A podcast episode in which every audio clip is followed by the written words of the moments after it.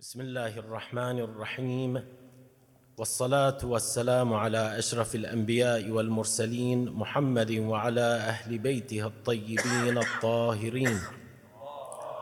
اللهم صل على محمد السلام على الحسين وعلى علي بن الحسين وعلى أولاد الحسين وعلى أصحاب الحسين الذين بذلوا مهجهم دون الحسين عليه السلام. قال أمير المؤمنين عليه السلام انظروا أهل بيت نبيكم فالزموا سمتهم واتبعوا أثرهم فلن يخرجوكم من هدى ولن يعيدوكم في ردى فإن لبدوا فالبدوا يعني فإن قعدوا فاقعدوا. وإن نهضوا فانهضوا ولا تسبقوهم فتضلوا ولا تتأخروا عنهم فتهلكوا. نكمل الحديث عما يرتبط بالضلال. ذكرنا سببا من الأسباب التي تجعل الإنسان في طريق الضلال وهو أن يركض ويتبع الأسماء من دون الفحص.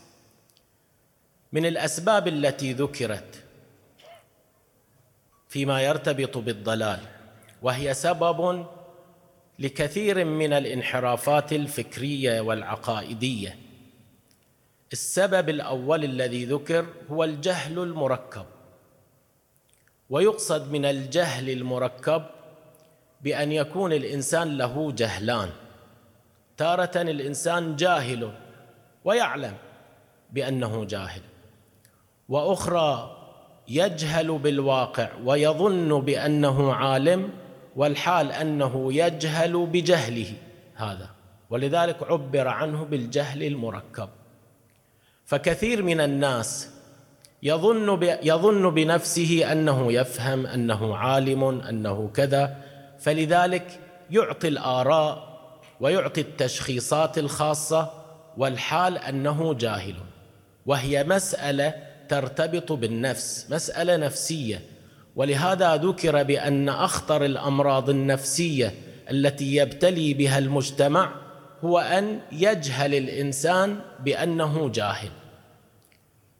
ولهذا البعض حتى في زمن أمير المؤمنين وفي زمن الأئمة الطاهرين عليهم السلام البعض ممن ادعى الفقاهة أو ادعى العلم وادعى التفسير مع وجود الإمام المعصوم. يعطي رايا في قبال رأي الإمام. وكأن الإمام مجتهد والحال أن الإمام يبين الحكم الواقعي. وهذا الفرق بين الفقيه وبين الإمام. الفقيه يحاول أن يصل إلى حكم الله الواقعي عن طريق الإمام المعصوم أو قول الإمام سنته فعله. أما المعصوم عليه السلام فلا يجتهد حتى يصل إلى الواقع بل هو عالم بالواقع. ولهذا ورد عندنا بأن المعصوم الإمام الصادق عليه السلام يقول متى أردنا أن نعلم علمنا؟ مصدر مصادر عدة للأئمة.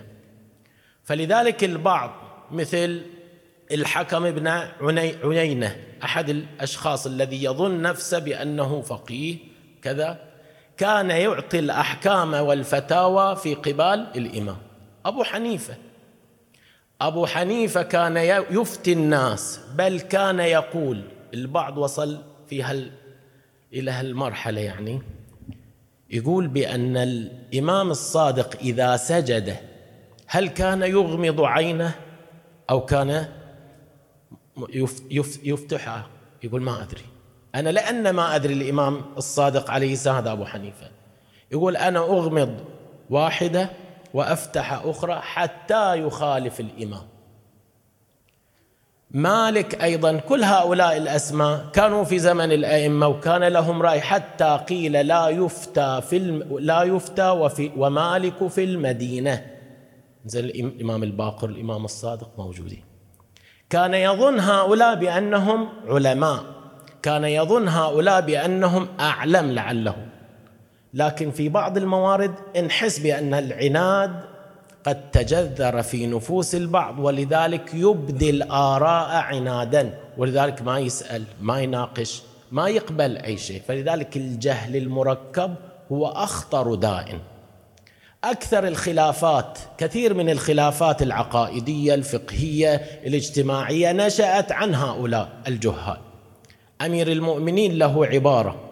يقول لو سكت الجاهل ما حصل الاختلاف. يقول النقطة التي تزيد الاختلاف الجهل. ولذلك أصلا الجهل في رواياتنا إذا تطالع الكافي الشريف لم يجعل في قبال العلم. الكليني رحمه الله جعل باب الجهل في قبال العقل. يعني إذا كان عاقلا ما يكون جاهل. الجهل جعل أمر وجودي ولذلك أيضا جعلت الجنود جنود العقل وجنود الجهل مو جنود العلم وجنود ال... لا جنود العقل. العاقل غير الجاهل. فلذلك هذا الجاهل الذي يعلم بجهله قد يكون عاقلا. لكن الجاهل الذي يجهل بأنه جاهل هذا أصلا مو عاقل. هذا سبب من الأسباب. السبب الآخر الاعتماد على العقل. إحنا عندنا مجموعة من الأدوات أدوات المعرفة. عندنا مجموعة من الطرق للوصول إلى الواقع من ضمن هذه الطرق العقل. لكن يبين بأن لكل أداة موردها يعني ما بإمكاني أنا أستعمل عقلي في بعض الموارد التي ما يمكن للعقل أن يصل فيها إلى نتيجة. إحنا لازم نفرق.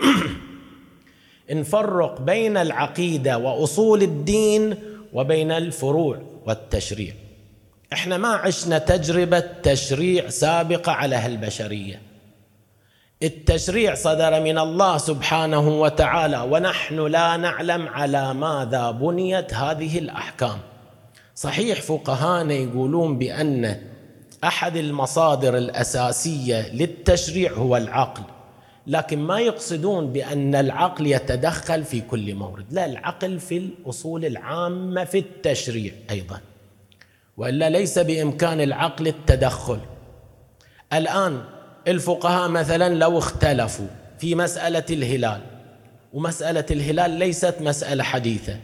في زمن الأئمة كان هناك يوم ويوم آخر حتى في زمن ولذلك الإمام الهادي عليه السلام يدخل على على السلطان آنذاك في يوم عيده.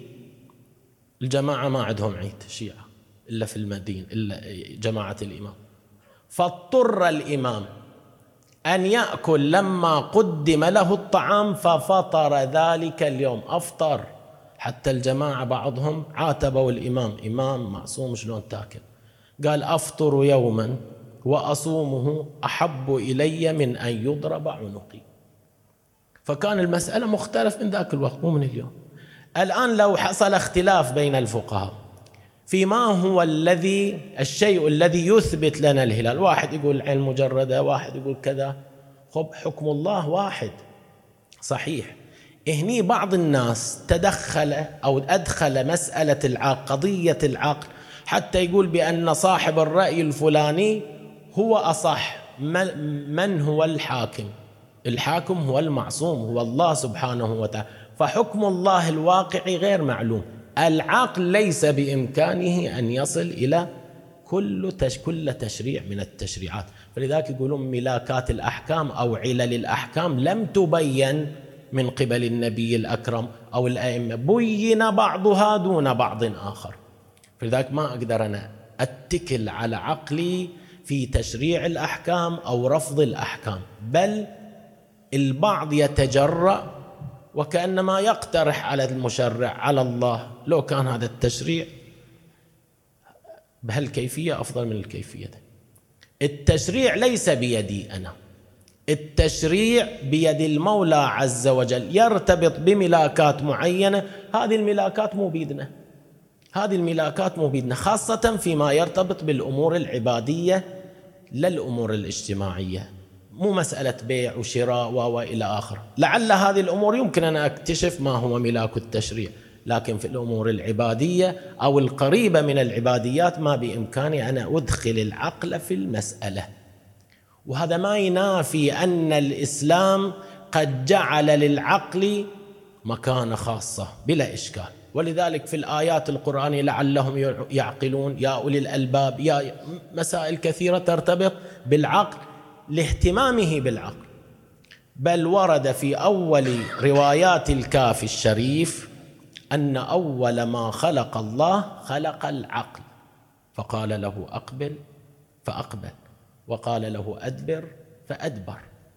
وقال وعزتي وجلالي المولى عز وجل لم أخلق خلقا أحب إلي منك بك أثيب وبك أعاقب. هذه منزلة العقل.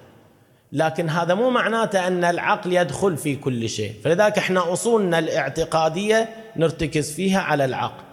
ولذلك قال الفقهاء أيضا لا يجوز التقليد في الأصول العامة. الله موجود أصل ثبوت النبوة هذه مو مسألة تقليدية. ما يقلد فيها وإنما يرجع الإنسان فيها إلى إدراكاته. هذا سبيل.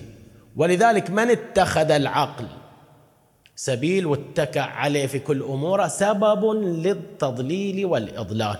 ذلك بعض الحداثيين العلمانيين وغيرهم وحتى أهل البدع في زماننا والزمان السابق جعلوا للعقل هذا الدور الكبير في غير الموارد التي يمكن أن يستكشفها فلذلك حصلت بدع وجدت انحرافات كذا. هذا سبب آخر. من الأسباب أيضا الاعتماد على الظنون. القرآن صريح أعطانا قاعدة عامة. ولا تقف ما ليس ما ليس لك به علم. يعني يبقى يقول بأن السبيل للوصول إلى الحقائق الاصول العقائد الأفكار الأصيلة ليس إلا العلم القطع اليقين طريق العقل أو طريق الشرع والوحي.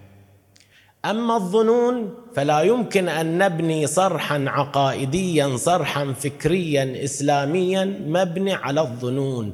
القرآن هاجم أهل الظن والتظني هاجم أهل الشك والشكوك. فلذلك إحنا عندنا قاعدة. الأئمة أيضا أوجدوا لنا بعض العبارات التي تعطينا تعطى كقاعده عامة. مثلا في بعض الروايات نقرأ مجموعة من الروايات. قال قال الإمام الصادق عليه السلام إن الله خص هذه الأمة بآيتين من كتابه ذكر الآيتين الآن يبقى يستخلص منهم نتيجة. أن لا يقولوا ما لا يعلمون واحد. ولا يردوا ما لا يعلمون. مو كل شيء يمكن أنت تقبله من دون علم ما يصير. علم يقول علم إذا أطلق العلم في الروايات أو في القرآن المقصود منا القطع يعني مئة بالمئة. أما الظن والشك ما يمكن أن تعتمد عليه. فلذلك ما بإمكانك توجد فكرة من الأفكار وتنسبها إلى الدين باعتبار أنها ظن. دليلك ظني. إحنا حتى في الفقه صحيح الأخبار قد يستفاد منها الظن ما يستفاد منها القطع. لكن الدليل القطعي العلم واليقين قد رتب الأحكام على مثل هذه الأخبار. وإن أفادت الظن لكن الشارع هو الذي قبل. قال في الأحكام الشرعية أنا قابل. أما في الأصول الاعتقادية وفي الأفكار التي يمكن أن تنسب إلى الإسلام فلا يمكن أن تقبل ما لا تعلم ولا يمكن أن ترد ما لا تعلم. أصل الرد أيضا محرم. المقصود أي رد؟ إحنا ذكرنا قاعدة سابقا وهي أنه أي فكره واي أصل يأتي إلينا من الخارج الأصل فيه التوقف. توقف مو معناته الرد التوقف يعني حتى أتأكد. هذا موافق للقرآن موافق للسنة موافق لروح الإسلام أو لا. لكن في بعض الموارد يأتي عن النبي أو الإمام حديث ويرده الإمام الباقر عليه السلام قال لو رد مضمون الحديث أو الرواية بأنه لو رد الإنسان حديثا منسوبا إلينا بحجة أن عقلي لا يقبل أن قلبي ما أدري كذا يقول كأنما رد على الله. هذا رد على الله سبحانه وتعالى. فالرد ممنوع ولذلك سيرة الأعلام سيد الخوي بعظمته أستاذ الفقهاء. إذا وصل إلى رواية وكانت صحيحة السند لكن المضمون فيه شيء ما وصل إلى نتيجة ما يقول هذه لم تصدر من الإمام. يقول نرد علمها إلى أهلها. هذا بعظمته. إلا بحث في كل الروايات وبحث في أسماء الرجال وفي الآية وإلى آخر. بعدين يقول نرد علمها إلى أهلها. جرأة كبيرة عند البعض في رد الروايات بحجة ضعف السند. حتى الروايات الضعيفة ما معلوم بأنها لم تصدر. صحيح ما بإمكاني أنا ألتزم بها وأقول بأن هذا حكم تأسس إلى حكم لأن ضعيفة السند لكن لعل المعصوم قد قالها الكذاب يمكن يصدق. يمكن يصدق. فلذلك علمائنا عندهم بعض الأشخاص عرفوا بالكذب لكن بعض رواياتهم ومروياتهم يأخذون بها لأنهم وصلوا إلى اطمئنان بأن هذه الروايات كذا. أحدهم اسمه وهب بن وهب. هذا وهب أحد الرواة. الرجالين يعبرون عنه أكذب البرية. بعد أكذب البرية بعد ما ما يصدق. لكن الشيخ الطوسي وجماعة أخذوا بمجموعة من الروايات التي ترتبط بالفقه. وهذه اطمأنوا بصدورها. فيمكن فما يمكن إحنا نرد كل رواية. إذا الطريق الآخر الذي لو اتبعناه وقعنا في الضلالة والإضلال هو أن نلتزم بالظنون. والظن لا يغني من الحق شيئا. هذا أيضا سبب. السبب الأخير. وهو الابتعاد عن الأئمة منهج الأئمة. إحنا عندنا طريقين أساسيين مو أربعة للوصول إلى الأحكام الشرعية. عقل وحي. الإجماع اللي يذكرونه ترى في الأخير يرجع إلى الوحي سنة. فعندنا وحي وعقل هالاثنين. هذين الأساسيين. الوحي اللي هو السنة والقرآن. هذين الطريقين. كل منهما مكمل للآخر. ما بإمكانك تعتمد على القرآن وحده. وهي مسألة القرآنيين. وهذه أشبه حسبنا كتاب الله. إحنا عندنا طريقين. الرسول الأعظم إنما في بعض من أحد إحدى وظائف النبي هو تبيين القرآن. مو بس تلاوته وإعطاء الآية والسورة لا. بل هو مدرس معلم للقرآن الكريم. فلذلك ما بإمكانك أنت تأخذ القرآن فقط وتجعل السنة على كتر. ما بإمكانك. تكون المنظومة عندك ناقصة. فلذلك من حاد عن منهج أهل البيت أوضح طريق للضلال هو الابتعاد عن منهج أهل البيت. ولذلك الأئمة في كل مورد يبينون بأنهم هم معدن العلم معدن الرسالة خلفاء الله في الأرض خلفاء الرسول. كل هذا هذه الألفاظ فيها دلالة على أن المنهج يجب أن يكون عن طريقه. فلذلك أحدهم يسأل فلان يقول كذا. الإمام الباقر يقول فليغرب الحكم أو يشرق. لن يجد علما إلا ها هنا. إلا عندنا العلم الواقع الحقيقي عندنا إحنا. أما غيرنا اجتهادات. فلذلك منع منع الأئمة مسألة القياس. القياس ترى يصلح دليل. المشهور عند أبو حنيفة؟ يقولون أبو حنيفة من الروايات كلها ما قبل إلا خمس. خمس روايات. والبقايا رداها وعمل بالقياس والاستحسان وغيره. فقط هذه. القياس مسألة خطيرة. القياس معناته إدخال العقل والابتعاد عن منهج أهل البيت. تعمد موجود. نقرأ هذه الرواية التي ترتبط بالقياس.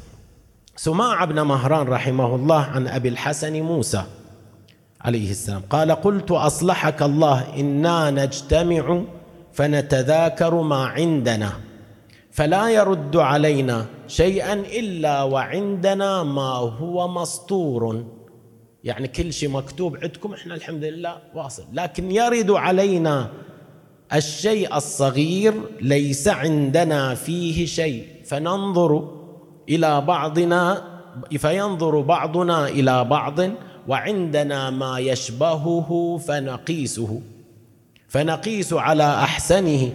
فقال الإمام ما لكم وللقياس؟ القياس في دقة القياس في تحليل القياس في سبر وتقسيم كما يقولون. يعني يمكن يصلح لأن يصل إلى الواقع لكن المشكلة في القياس نتيجة غير يقينية. فلذلك نهي. أول من قاس إبليس.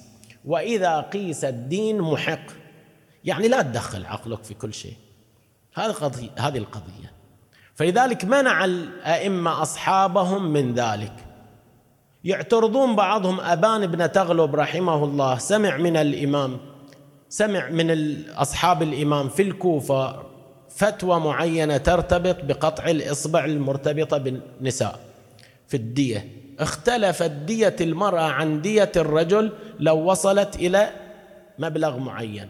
ينزل الثمن. يقول أبان سمع هذا الكلام وقال الإمام نعم إحنا نفرق. قال سبحان الله كنا نسمع ذلك وننسبه إلى الشيطان. يقول ما يصير.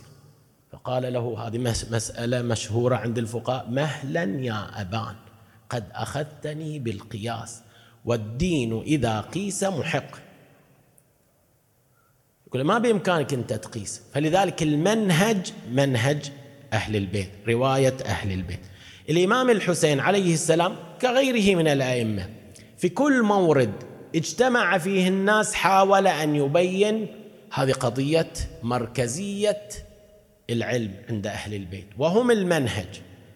اجتمع الإمام مع معاوية إمام الحسين عليه السلام في المدينة لما زار معاوية المدينة واجتمعوا في المسجد وكان المسجد غاص فطلب من معاوية أن يطلب من الإمام الحسين أن يتكلم. وغرضهم كان كثير منهم يا الإمام الحسن ويا الإمام الحسين يقولون بأن أمير المؤمنين هو الخطيب أمير المؤمنين هو الفصيح البليغ الحسن والحسين ليس كذلك. فيطلبون منهم فيتوهقون بعدين فهذه رواية عن الإمام الحسين عليه السلام. لما جلس في المسجد ذكر هذه الرواية.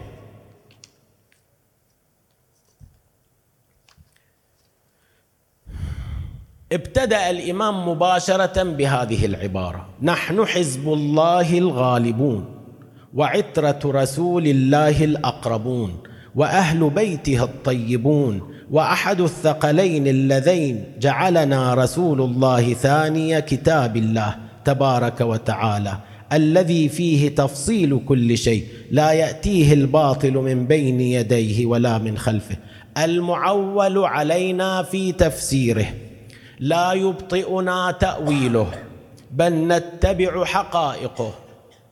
هذه كلمة حقائق لها معنى. لأن الإمام السجاد في حديث آخر بين بأن القرآن على أربعة أشياء على العبارة والإشارة واللطائف والحقائق. وقال الإمام فسرها يقول أما الإش أما أما العبارة فللعوام يعني الناس يفتهمون هالكلام بيفهمون منه شيء. وأما الإشارة وبعضها الدقائق بدل الإشارة فهي للفقهاء يدققون. وأما اللطائف فللأولياء يمكن يختلفون. لكن وأما الحقائق فللأنبياء والأولياء. ولذلك الإمام يقول لا يفهم القرآن يعني لا يقف على حقائقه إلا من خوطب به. منهج واضح. ما أروح يمين ويسار مو أي واحد بإمكانه يفسر القرآن من رأيه. ولذلك يجي تفسير بالرأي وهو ممنوع وواضح واصل الإمام بين منزلة هذه الصفوة. هم المنهج هم الطريق للوصول إلى الحكم الشرعي. ولذلك بمجرد أن تزيغ عن هذا الخط تقع في الانحراف تقع في الضلالة. لاحظوا أنتم أي واحد يبتعد عن أهل البيت كثير من الأفكار ما شاء الله تتوارد إلى هذا الذهن. إحنا عندنا شيء يحصلنا من مثل هذه الأفكار. هذا المنهج الخاص بأهل البيت.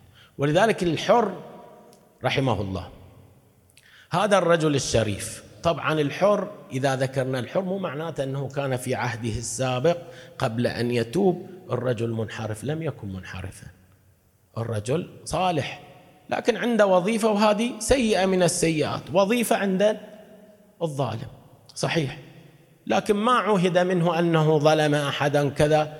لكن في الفترة هذه لما وصل إلى كربلاء في اليوم العاشر يتضح من كلامه بأنه ما كان يعتقد بأن هناك حرب أصلا.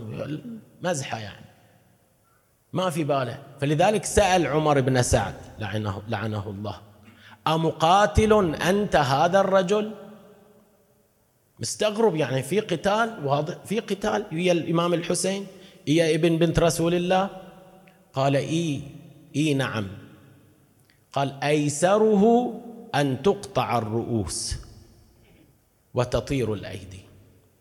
هني في الرواية يقول أصاب الحر بعد ذلك بعد كذا مدة بسيطة مثل الإفك. هني الأفكل. الأفكل يعني الرعدة. منو هذا الصيدة رعدة في مثل هذه الحالات إلا إذا كان عنده قابلية للصلاح. مو أي واحد ترى يحس بمثل هذا الأمر. إذا وقع في مشكلة إذا وقع في ذنب تجي الرعدة وتجي كذا هكذا فعل. أحد أصحابه أو الذين كانوا يقفون معه في ذلك الصف. يقول سمعته يقول لي أو قال له هل سقيت فرسك؟ يقول هذا أنا حسيت أن الرجل أراد أن يبتعد فلا يقاتل لا يكون لا, لا لجماعة يزيد ولا للحسين. فقال له لم أسقه فطلب منا كذا. بعدين هو نفس هذا الراوي يخبر لو قال لي بما في قلبه لذهبت معه. فتوجه تحرك أحدهم ينادي الحر. أين تذهب؟ يظنون بأن الحر كان سيبدأ القتال على الحسين لما توجه. والحال أنه قال إني أخير نفسي بين الجنة والنار. هذا المنهج. عرف بأن المنهج الصحيح المانع من الضلال هم هؤلاء. آل محمد. الله صل.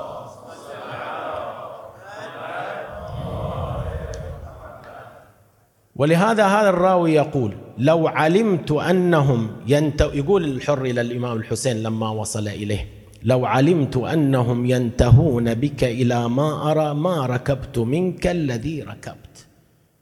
يبين ما كان معتقد بأن الحرب أصلا سوف تقام. وإني تائب إلى الله تعالى مما صنعت فترى لي من ذلك توبة. فقال الإمام عليه السلام نعم يتوب الله عليك. فانزل. قال لا فأنا لك فارسا خير مني راجلا. أقاتلهم على فرسي ساعة وإلى النزول ما يصير آخر أمري. فقال له الحسين فاصنع يرحمك الله ما بدا لك.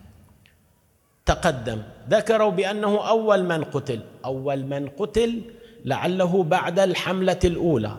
لأنه الظاهر بأنه توجه إلى الإمام الحسين بعد أن ابتدأت الحرب في بعض النصوص. فلذلك قتل خمسين قتل خمسون من أنصار الإمام الحسين في الحملة الأولى. ثم بعد هذه الحملة هو أول من قتل. رحمه الله.